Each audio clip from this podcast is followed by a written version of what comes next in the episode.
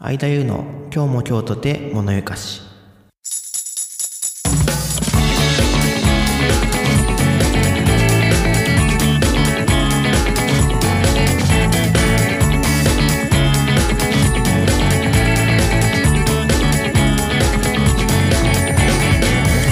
は今日も京都で物ゆかしパーソナリティの相田優です。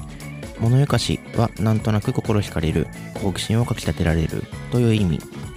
この番組は僕相田優が好奇心の赴くままに調査したりおしゃべりしたりして聞いているあなたの好奇心をちょっとだけくすぐっていくそんな番組となっています。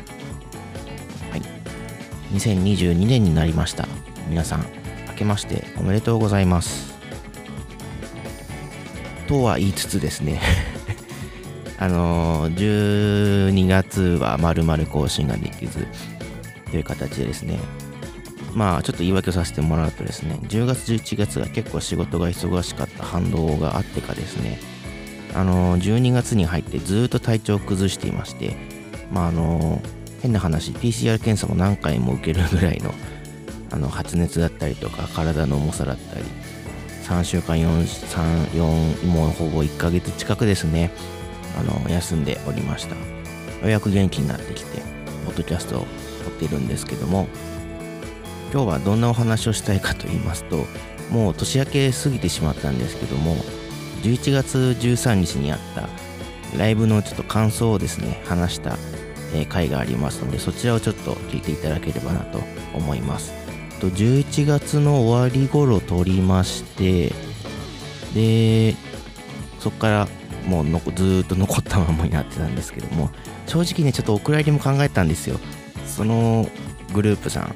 あの12月にももうライブやっていたのでどうしたもんかなと思ってたんですけどもまあねいっぱい好きなことを話をしたので個人的にも結構ねお気に入りの回だったりするんですねなので、えー、お送りできればと思います。個人的にあの熱量高めの回となっておりますので、ぜひ聴いていただければと思います。それでは、えー、今日も今日とて物よかし、最後までよろしくお願いいたします。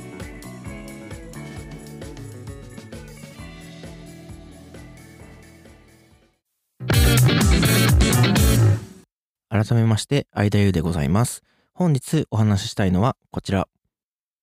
ワンマンライブで感じた電白ミンクの凄さ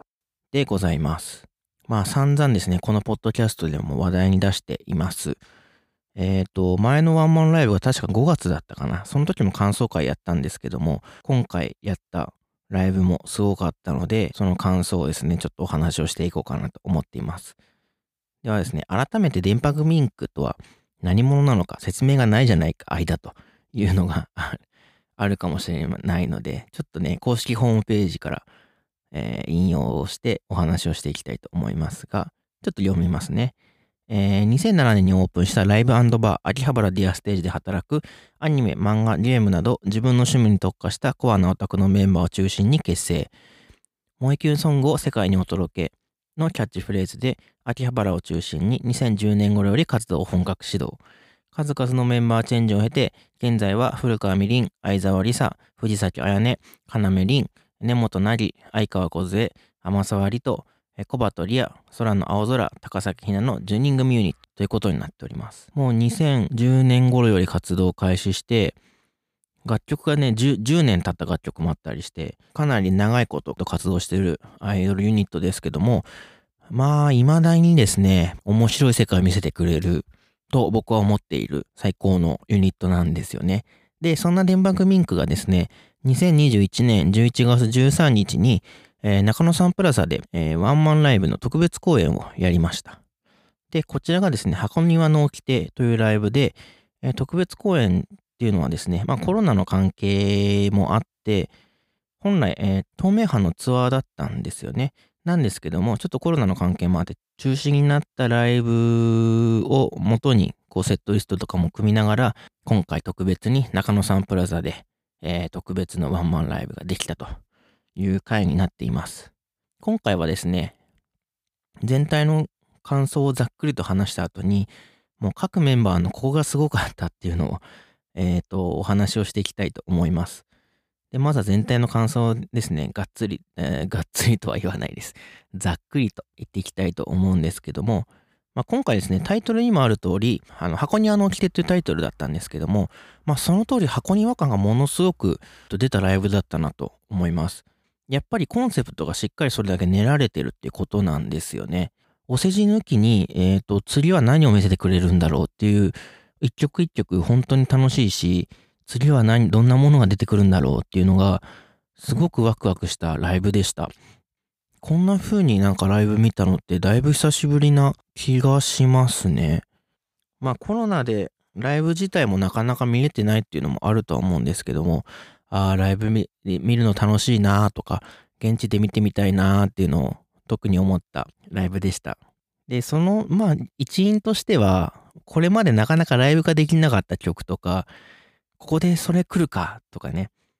あ、最近聴いてなかったなみたいな曲が結構あったのが楽しかったんですよ。例えばですね、えっ、ー、と、これまでライブでやってなかったアンサンブルは手のひらにっていう、55電波ってアルバムの楽曲なんですけどもう、2年前とか3年前になると思うんですけど、そこの楽曲が出てきたりとか、あとは、一休さんの曲のカバーがね、出てきたりとか、これまでの人気曲で、えっ、ー、と、ファンの間でも人気の高い曲なんだけど、まあ、新体制になってからまだできてなかったって曲だったりも結構出てきましたし、あ、ここでそれ出るんだっていうのは、ファントム・オブ・ザ・トゥルースっていう曲がありまして、これはファンキルっていうアプリがあり、ま、あるんですけども、それのテーマソングみたいな楽曲なんですよね。なかなかライブで聴くことはなくて、で、しかも結構がっつりとしたアニソンみたいなかっこいい系の曲なので、なかなか電波でもね、聴かないような曲の種類なので、これはあの楽しかったなと思います。で、そこからいろいろとこうね、ずっと進んでいって、最後やっぱりアンコールまでたどり着くわけですね。命の喜びっていう曲と、希望の歌っていう曲がありまして、この2曲がね、もう本当にグッときて、もう完全に刺しに来てるよねっていうような曲でした。命の喜びは、まあ結構、まあ民族系のアフリカンなね、こう、サウンドが取り込まれた楽曲で、最初聞くとですね、まあ PV もそうだったんですけど、ちょっとね、寝たもの感が出るんですけども、曲の構成としてはもう本当に、これはあんま使いたくない言葉ありますけど、エモさがある。やっぱりライブで入る曲だし、特にみんなでこのシンガロングするところがあるんですよね。最後の方で。コロナがなくて声が出せていたら、あそこはみんなで、あの、肩組みながら歌い合うんだろうなっていうような、本当に楽しいところなんですよね。で、希望の歌って曲も、ものすごく心に刺さる曲で、まあそのタイトルの通りの曲ではあるんですよ。希望を忘れないでねっていうような歌なんですけども、電波組インクが歌ってるからこそ意味がある曲で、結構マイナスからのスタートなめんなみたいな、そういう反骨精神が、えっ、ー、と、かなり電波組インクの核としてあるんですけども、そんな彼女たちが一つ一つ成長していって、みんなに希望を振りまくことができるようになったっていう、そういう象徴的な曲でもあるんですよ。なので、そこを聞けて、で、最後、その、希望の歌のアウトロとともに、メンバー全員がステージの後ろに消えていく。で、最後にメンバーが消えていったところで、箱庭の掟全体も終了するっていうような、この演出もね、なかなかに、うん、良かったなって思いましたね。全体的にやっぱり、毎回電波ミンクのライブってもう曲をがっつり聴かせるとか、パフォーマンスをがっつり見せるっていうところが多いんですけども、今回特にその良さが出たなっていう、まさに箱庭感っていうのをさっきから繰り返し言ってますけども、まあ、特に配信ライブで見てたからっていうのもしかしたらあるかもしれないんですけども、そういうところ見れたのは良かったなと思いました。あとはですね、えっ、ー、と、今回、ねもちゃんこと根本なぎさんがですね、ちょっとあの体調不良でお休みをしてしまったんですよね。かつ、みりんちゃんこと古川みりんさんもお子さん生まれて育休中なんで、10人じゃなく8人でやってたんですよね。で、特にねもちゃんは結構ギリギリで体調崩しちゃったってこともあって、声だけの出演っていうパートは正直結構あったんですけども、まあでもなんか、そこも含めて、まあいろいろな事情はあるんだろうと思うんですけども、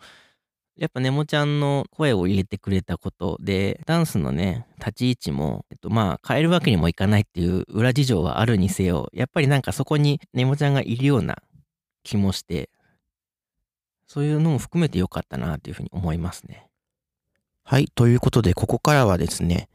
メン各メンバーのここは良かったなっていうポイントを、えーお話をしていこうかなと思います。とまずはリーダー、相沢りささんから、リサチーさんですね。まあ、今回ですね、えっ、と、相沢さんのトピックで言うと、少し前に足を怪我してしまってですね、そこでライブ間に合うのかなっていうのが、ちょっとちらっとよぎったんですけども、まあ、足首の怪我からの見事な復活ということで、もう何の遜色もなく、ライブのパフォーマンスをしてたなと思いました。まあ、多少、あの、やりづらさがあるなってところはあったんですけども、まあ、ほぼ大丈夫そうな感じでしたね。もう本当に努力でここまで戻してきたんだなっていう感じでした。ただ、衣装に隠れるようになって、まあ、元々の担当カラーが白で、衣装が結構黒い面積が多いっていうのもあるんですけども、結構ね、がっちりとしたサポーター巻いてたのが見えてしまって、あ、これあの、どこどこのあのサポーターだな。結構あの、足首しっかりサポートするタイプのサポーターだったんですよ。もう本当にこれはもう職業病な気がしますけども。あの、結構ね、足首の位置が制限されちゃうんで、やりづらさは絶対あるんですけども、まあ、ほぼ大丈夫そうだったなって感じでした。で、今回ですね、とソロの歌唱パートがあったんですよね。秋の葉の原っぱでっていう曲ですね。これはマジでやられましたね。このワンマンライブのちょっと前に、新月のダカーポっていう自身初のアニソンの主題歌をリリースしまして、で、そのゲストで行ったラジオの時にも、えっ、と、言われてたことなんですけども、すごく言葉が入ってきやすいんですよね。えー、相沢さんの歌って。そこはその新月のダカーポの時は本人も意識してるっていうのはそのラジオの中でもおっしゃってたんですけども、バラードの曲で一個一個言葉を伝えるような曲っていうのは秋の葉の原っぱでも共通していたところなんですけども、そこをね、やっぱこの大一番で出す。で、歌詞がすごく伝わってくるし、聞き取りやすいし、バラードの表現力っていうのは、バースデーライブとかね、で、ソロライブやるときにも、すごくいいものを持ってるなって思っていたので、これはもう今回持ってきたかと、マジでやられたなって思いました。あとは曲の話で言うと、アンサンブルは手のひらにの中で、一番の最初ですね、と、青にゃんが、空直空さんが歌ってる、ソロで歌い始めた後ろで、と、リサチペロリンで、二人でこう、ポーズを決めている歌っていう感じ、ボーリングみたいな感じで、えー最初振りがあったんですけども、そこがね、すごい生えたんですよね。スタイルのいい二人で、で、身長も、まあ、相沢さんそこまで高いわけじゃないけど、近しい二人で、だかその、後ろに従えている感をすごく表現していて、ああ、これかっこいい、かっこいいし美しいなって、この二人って思いましたね。ライブ全体通して、何より楽しそうだったのがすごく印象的でした。うん。やっぱり久しぶりのワンマンライブっていうとこもあるし、これまでできなかった公演の特別公演っていうところもあって、やっぱその辺はね、なかなか、うん、思ったところもあったんだろうなと思いますし、うん、ここは良かったなって、すごく楽しそうだなと思いました。で、涙強いリーダーの印象もあ、結構最後の方とかは、まあメンバーもいろいろ込み上げてくるものがあって、泣いてる人もね、結構多かったんですけど、そんな中でもこう、笑顔に、で、最後までやりきるっていうリーダーの姿はなんかすごくいいなと思うと同時に、自分もステージに立った経験があるんですけども、まあ、あの、アマチュアレベルですけどね、サークルの甥っ子の時とか、自分のために泣いてくれる人がいるのが結構嬉しくなって、そこですごく笑顔になったんですよね。なんか勝手に、うん、そういう気持ちなのかなとか思いながらし、勝手な親近感を 覚えていました。さあ、メンバー10人もいるのでね、ちょっとここが、こんなに話していてはあれなんですけども、どんどん行きたいと思います。次はですね、えっ、と、ピンキーこと藤崎彩音さんでございます。と、10人体制になって、もう中堅というか、割ともう先輩の立場になっているピンキーさんですけども、10人体制になってダンスだけをやるパートっていうのも結構増えたんですよね。ダンスに強みを持ってるメンバーも入ってきたっていうのもあって、で、よりストロングポイントを発揮できているんじゃないかなっていうふうには思いました。特に今回の箱庭の掟でもダンスで引っ張っている姿がすごく印象的で、振り返り配信をライブの後にやっていたんですけども、まあ、その時にあの見せてくれていたダンスノートが本当にすごく丁寧にまとめられていて、メンバーの各場所のね、全員分の立ち位置こう記載しながら、その中で自分はどこのパートに行って、どういう風に移動したらいいのかっていうのを俯瞰しながら、俯瞰した中でも自分の立ち位置はここでこういう表現をするんだよっていうのを、それをダンスノートに書いてたんですよね。で、マクロな視点もあるし、ミクロなノートもあ、な視点でのノートもあって、で、これがすごいなと思っていて、多分本人としては自分のためにまとめてるんですよね。誰々がここにいるからこう動くって考えた方がやりやすくなったとも言っていたので、でもそれができるっていうのは、やっぱりすごい人だなって思いました。で本人もね、あの、ネタで中間管理職っていうのは確かどっかで言ってたと思うんですけども、多分今後ですね、僕らの目に見えないところでの活躍がぐんぐん増えていくんだろうなっていうような印象でした。もちろんスピンオフユニットも始まって、外でね、デンマークミンクも引っ張っていくっていうところは、これからもね、楽しみ合わせてくれると思うんですけども、裏でもね、どんどん活躍していくんだろうなっていうのが、なんか、ピンキーさん自体はもう途中から入ったメンバーっていうこともあって、ずっと妹的なポジションだったので、なんか感慨深いなっていうのを勝手に思ってしまいました。で、今回のライブで言うと、ひなちゃん、えー、高崎ひなさんとの絡みが結構あった印象がありますね。振り付けの中でも結構二人が対面になってるところもいくつかあって、もともとピンキーさんの自己紹介で子供じゃないもんっていう箇所があったんですけど、ピンキーを元祖子供とするならば、ひなちゃんはもうあの、今14歳なので、現子供なんですよ。で、このね、元祖と現の子供のね、絡みがすごく良かったなって思いました。で、その曲値がですね、一番最後の希望の歌っていう曲で、最後ね、えっ、ー、と、最後、肩を、二人が肩を組んで、舞台の裏に消えていくんですよね。で、それと同時に曲が終わるっていうの。これはね、良かったですね。で、希望の歌の話で言うと、結構感情をぐわっと出す良さがピンキーさんにあるなって思っていて、そのらしさが出ていたのがやっぱり希望の歌のところで、いろんな思いがあって、いろんなまとめる苦労も楽しさもあって、で、そのが涙として希望の歌を 歌ってる時に出てきたっていうのは、なんからしいらしさが出てるなっていうのは、いい意味でですね、っていうのは思いました。一番最後に、えっ、ー、と、付け足すとですね、MC の中で、なんかカニの動きをする パートがあったんですけども、改めて手足長いな、この人。MC の中でもそういうくだりはあったんですけども、それすごく良かったなと思いました。はい。では次行きましょう。次はですね、ペロリンこと要リンさんでございます。ペロリンに関しては今回はもう八面六臂の活躍と言っていいんじゃないかなと個人的には思います。マジですごかったです。MC でもそうだし、パフォーマンスもそうだし、随所に存在感があるんですよね、やっぱり。元々のスタイルの良さが今回の衣装によってすごく際立っていて、で、かつ MC でも引っ張っていける。ものすごいなと思いました。で、これは松井玲奈さん、元 STE48 ですけども、あのー、松井玲奈さん自身もアイドルがすごい好きで、まあラジオの中でですね、アイドルとは伸びしろであるっていう名言を残してるんですけども、あの、ペロリンに関しては本当にそれを体現している人なんですよ。で、毎回歌唱力の伸びがすごいし、ダンスも良くなってるし、表現がすごく良くなってるし、で、それは今回もそうだったんですよ。ただでさえ普段伸びているのに、またこの箱庭の掟で歌うまくなってきたなっていうのがすごくて、MC も主役部分多くて、追いかけてる人はね、本当に面白いと思います。で、特に、キラキラチューンっていう曲があるんですけども、今回ね、えっ、ー、と、それはもう本当に主人公としてのもう振る舞い。で、似合うんですよね、その主人公が。それがね、すごく良かったと思います。あと、個人的にあの、地味に好きな部分として、あの、アイソレーションっていうあの、ダンスの基礎の部分でですね、体の全体を固定して、一箇所だけを動かすっていう、あの、基礎練習があるんですよね。一番わかりやすい形で言うと、あの、インド人のこのダンサーでこう、首だけ真横に動かすっていうのがあると思うんですけども、あれ、あれがアイソレーションですね。で、えっ、ー、と、先週万歳電波一座っていう曲の中で、みんなで腰のアイソレーションする動きがあるんですよ。腰を左右にこう、上半身を固定して、腰だけを左右に動かすっていう。で、これ結構難しい動きなんですけども、あの、グラビアやってるからなのか、地味にうまいんですよ。で、これね、なかなか言ってる人あんま見たことないんで、これちょっとね、あのー、更新の PV とかでぜひ見てほしいんですけど、地味にうまいので、意外とな注目ポイントです。で、最後、えっ、ー、と、アンコールの中で、まあメンバーが一言話すシーンがあったんですけども、メンバーがいろいろ言っていく中で、ペロリンが MC の最後なんですけども、なんか結構プロポーズ気味な一言をね、今回言ってたんですよ。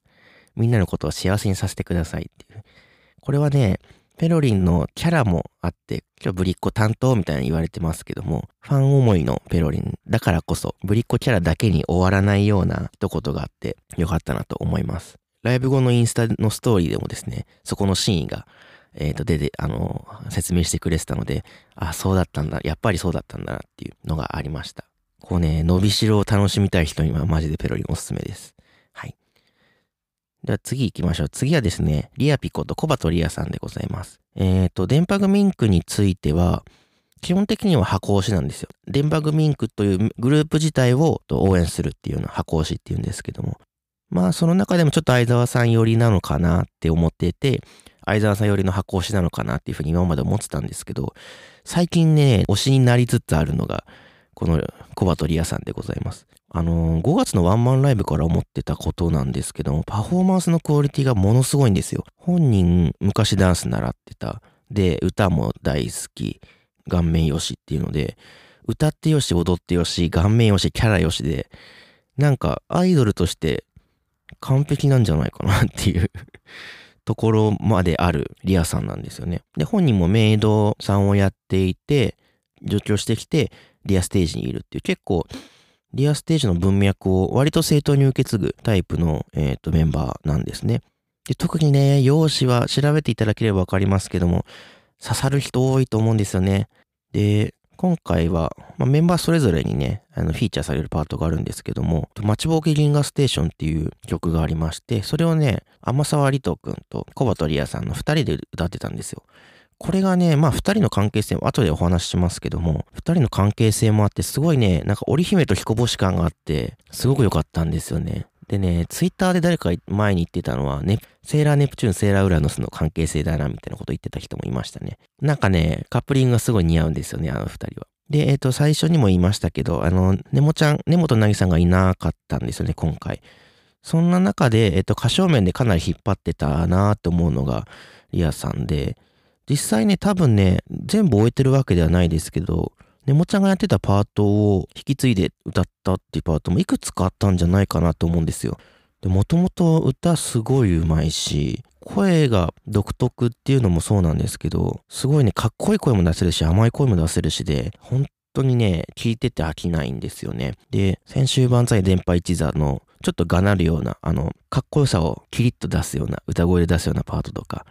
サマムシロホモサピエンスっていうところでちょっとブリッコっぽい歌を歌うとか、そういうとこが特に良されてるなっていうふうに思いました。で、しかもこれが今回はあんまりなかったんですけども、しっとりと歌い上げるとか、ジャズファンクじゃないですけど、えー、っとね、曲で言うと、刑事上学的魔法っていう曲が電波組ンクあるんですけども、あれをね、前歌ってた時のリアさんは本当良かったんですよ。あとは、明日地球が粉々になってもっていうバラード曲とかね、その辺もですね、ぜひ聴いてみてほしいなと思います。さあ次に行きましょう。続いてはですね、青にゃんこと空の青空さんでございます。先ほどあの、リアさんとこもね、パフォーマンスクオリティものすごいって言ってたんですけども、この人もね、ライブクオリティ高いんですよ。まあ、もともと、あの、ソロでずっと活動されてたって方で、で、つい最近、同じディアステージ所属のアルカナプロジェクトっていうのに加入をしまして、そこから兼任で電波グミンクって形だったので、どちらかというとソロの期間が長かった人なんですよね。本人も単独戦闘型アイドルっていうのはよく言ってますけども、まあ、単独戦闘型は伊達じゃないなっていうのを感じました。あの、ダンスに関しては、めちゃめちゃうまいっていうわけでもないんですけども、でも、普通にこなすし、で、声がね、本当に七色の声かっていうぐらい、どんなね、歌もこなせるんですよ。結構ね、意外だなと思ったのが、太い声も出せるんですよね。低い、声の低い太い声、命の喜びとかでそこは感じましたけども。あとね、バビュー声と呼ばれるような、ちょっと脳天気声というか、いうような声もそうだし、お姉さんの声もそうだし、しっとりした曲もそうだし、もう何でもござれな人でした。で、今回主役となっていたパートはアンサンブルは手のひらにっていうジャズ調の曲なんですけども、このね、難しいノリのスイングの曲を見事に歌い上げてたんですよね。で、そんな中でちょっとお姉さん感ある雰囲気を醸し出していて、まあ、あの、アルカナプロジェクトっていうグループが割とそういうところがあって、結構ミステリアスというか不思議な感じ、あとはしっとりした感じを歌うことが多い印象なんですけども、アルカナでのオニャに近かったかなっていう風な感じですね。あとはやっぱり明るい声、明るいキャラっていうのが、やっぱりこれまでエイタソこと成瀬恵美さんが担っていた部分でもあるんですよ。で、そこが抜けるとどうなっちゃうのって思ってたファンの方ももしかしたらいらっしゃるかもしれないんですね。だけど、本人も言ってましたけど、電波の青空になりたい。まあね、名前とかけて。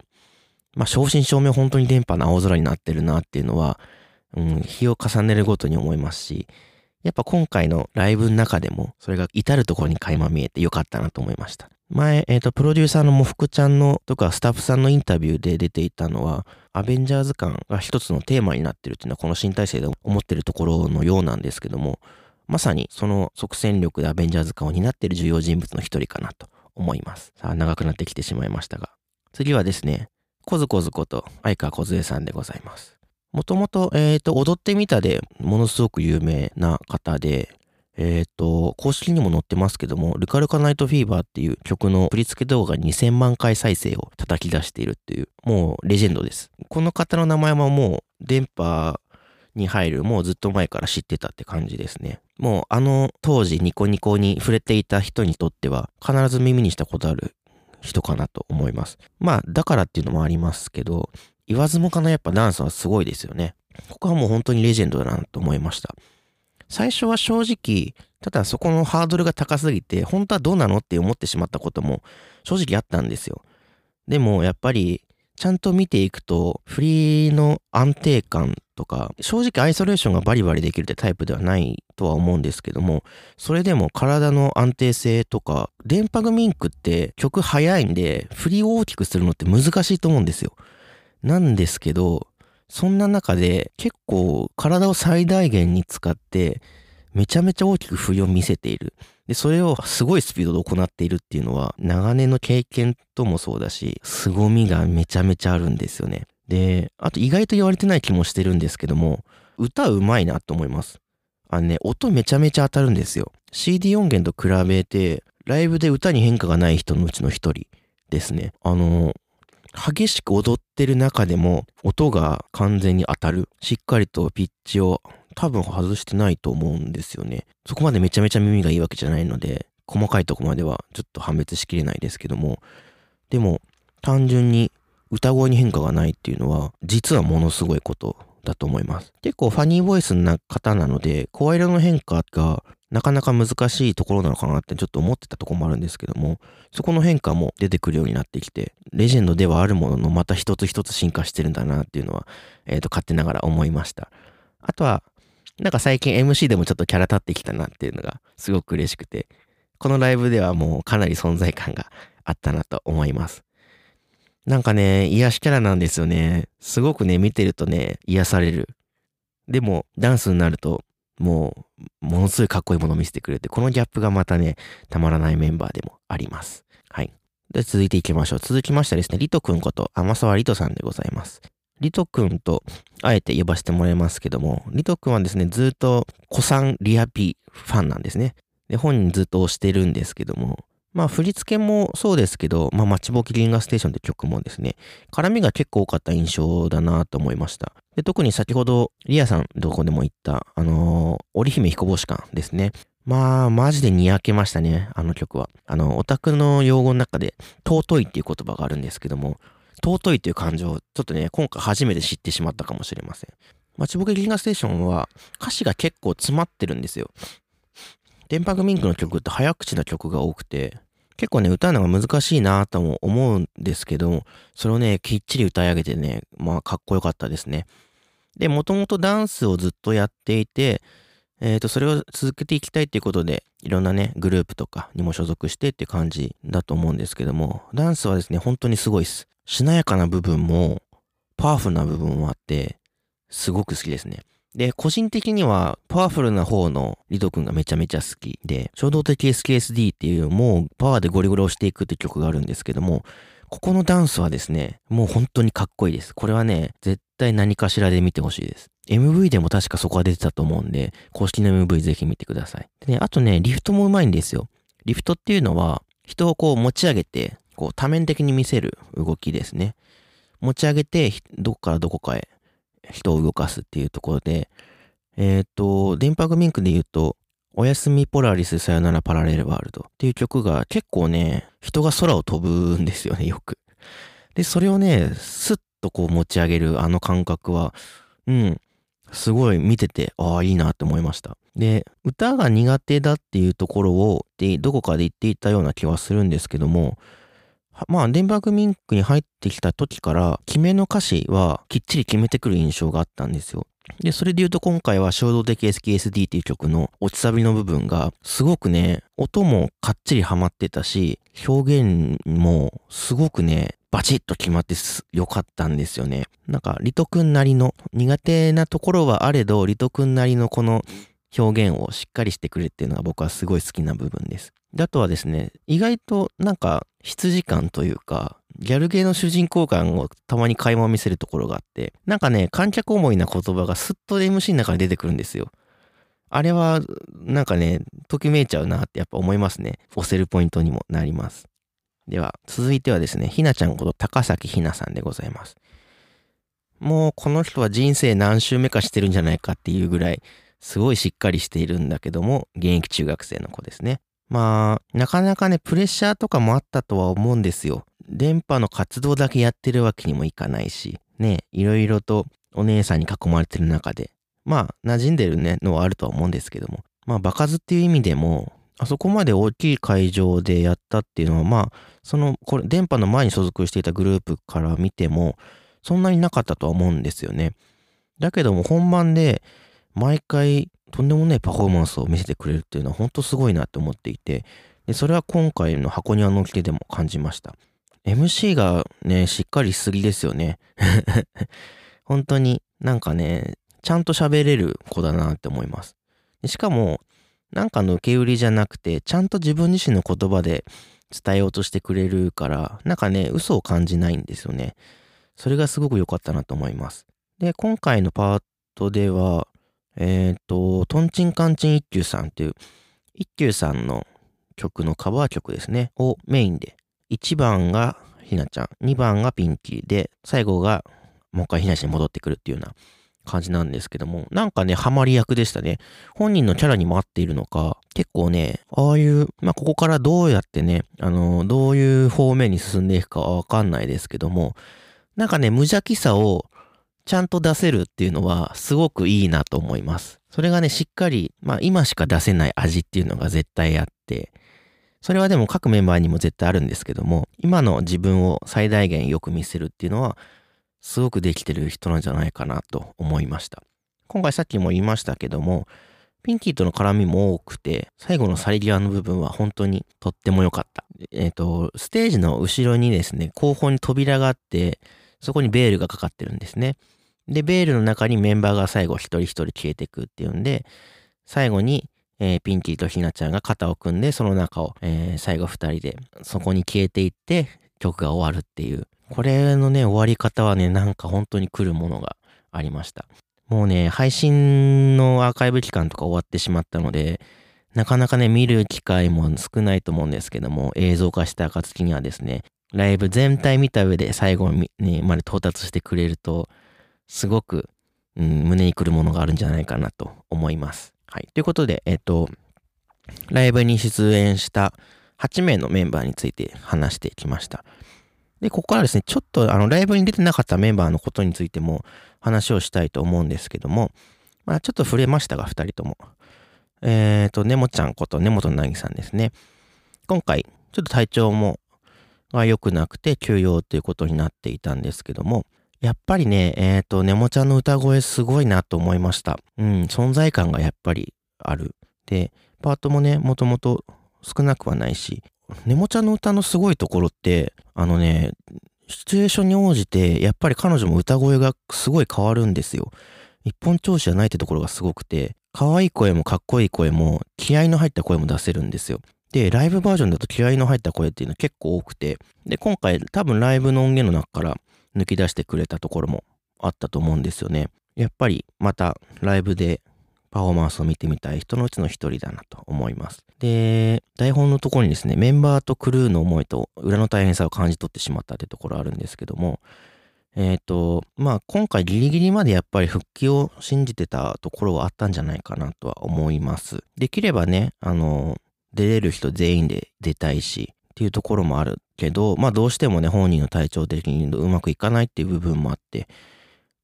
そこをギリギリまでと考えた上のパフォーマンスが今回の箱にあの来てだったんじゃないかなとは思います。結構ね、ネモちゃんの声が入っている曲と、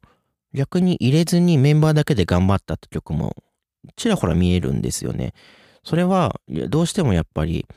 休園が決まったって時からの準備の期間もそうだしここはネモちゃんの声がないとダメだよねってとこももしかしたらあると思うんですよね。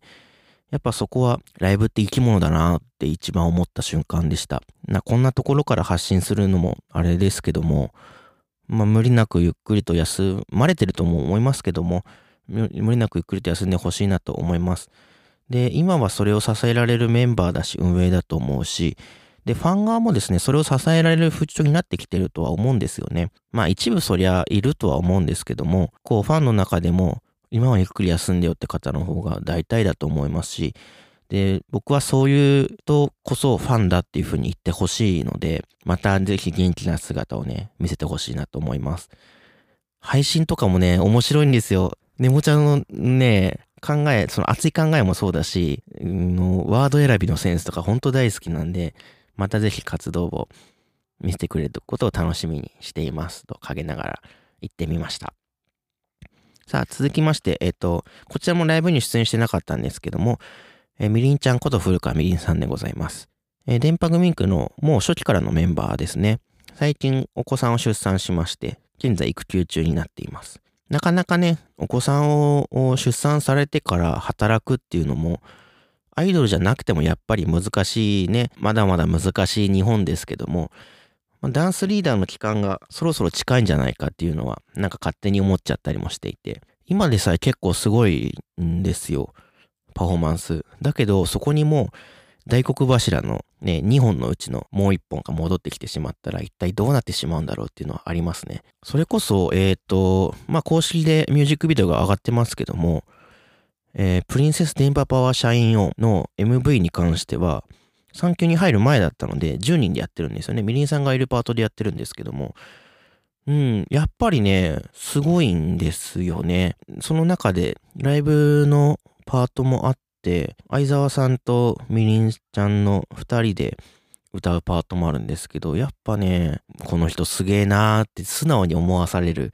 アイドルさんなんですね。で、あと何気に現メンバーの中では結構身長高い方なんですよ。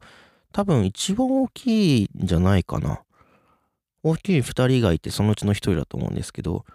まあ、身長高いメンバーがいると、やっぱりね、ステージ映えも変わってくると思うんですよね。なので、またそれもですね、いろんなことを考えて楽しみにしてるポイントだなっていうふうに思います。やっぱり喋りすぎちゃった。この後半パートだけでも40分も喋っている。さあ、こっから編集するのが大変ですが、頑張りたいと思います。えっ、ー、と、電波ミンクさんの話で言うとですね、フューチャーダイバーという曲がありまして、こちらがですね、10周年を、発売されてから10周年を迎えたんですね。で、今配信とかでも10周年の記念の今のメンバーで撮った、えー、10周年記念のフューチャーダイバーがリリースされてますので、ぜひ電波組インクで検索していただいて、多分 Spotify とか Apple Music とかいろいろあると思いますので、聞いていただけるといいかなと思います。改めてね、本当に電波組インクさんの凄みを感じたワンマンライブでした。うん、本当にいいものをいつも見せてくれるので、これからもね、応援して驚きを見せてくれるといいなと思います。というわけで今回はワンマンライブで感じた電波グミンクの凄さについてお送りしました。